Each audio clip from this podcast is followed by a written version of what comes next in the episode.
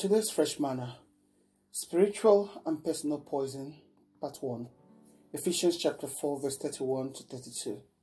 Lay aside bitter words, temper tantrums, revenge, profanity, and insult, but instead be kind and affectionate towards one another.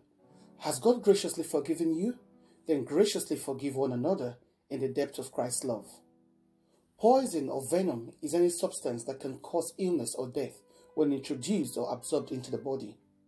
Poison is a toxic venom, venomous substance, usually extracted from plants or chemically created. Deuteronomy chapter 29 verse 18 says the poison of an embittered spirit turns one away from the living God. This could signify venomous or poisonous doctrines and teachings that are outside the parameters of the true gospel of the Bible. Negative emotions are so much more normal in this generation that it has become an acceptable way of life and a way of describing some people's personality. Some people allow such emotions to break, stunt, or stop them from living a healthy lifestyle while physically exhibiting these ex- emotions. According to Romans 12 1 2, we should not conform to the age of acceptance of poisonous behaviors that society condones, but we should allow the Word of God to affect and change our mindsets. God admonishes us through scriptures to vehemently avoid these attitudes and behaviors. Anger, uncontrollable anger, is poison to the soul. We will all exhibit anger at some point in life, but we mustn't be like the fool recorded in Proverbs 29:11, who always vents their anger.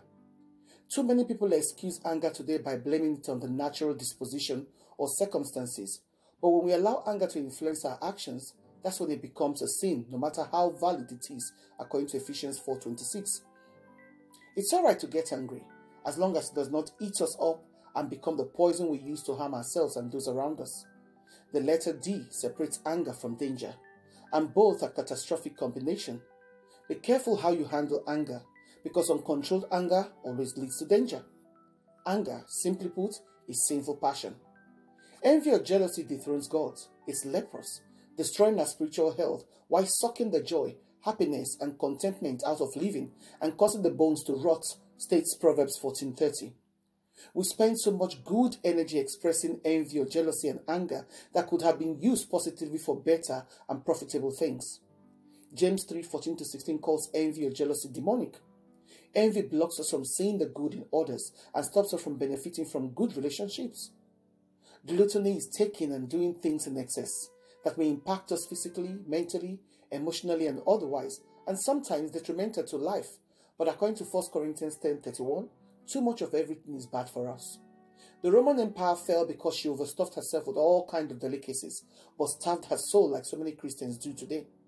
There is no nutrients in a religious diet, just useless fat and empty calories. Instant gratification was with spiritual gratification. I want it and I want it now. Excess is the norm of our society today, according to Philippians 3.19 and Proverbs 23.2. It puts it like this. It says, put a knife to your throat if you are a glutton. Overeating is a poison that causes all kinds of medical and physical issues. Moderation is key to anything, according to Proverbs 25:16. It doesn't really matter how poison is administered. The truth is, after a while, it begins to take effect and destroy you. This is a good place to exhibit self control. Say no to spiritual and personal poison. It doesn't matter what they look like. It doesn't matter how justified. It doesn't matter how good you feel after ex- exhibiting and expressing it. Poison, it's poison. Say no to it. Shalom.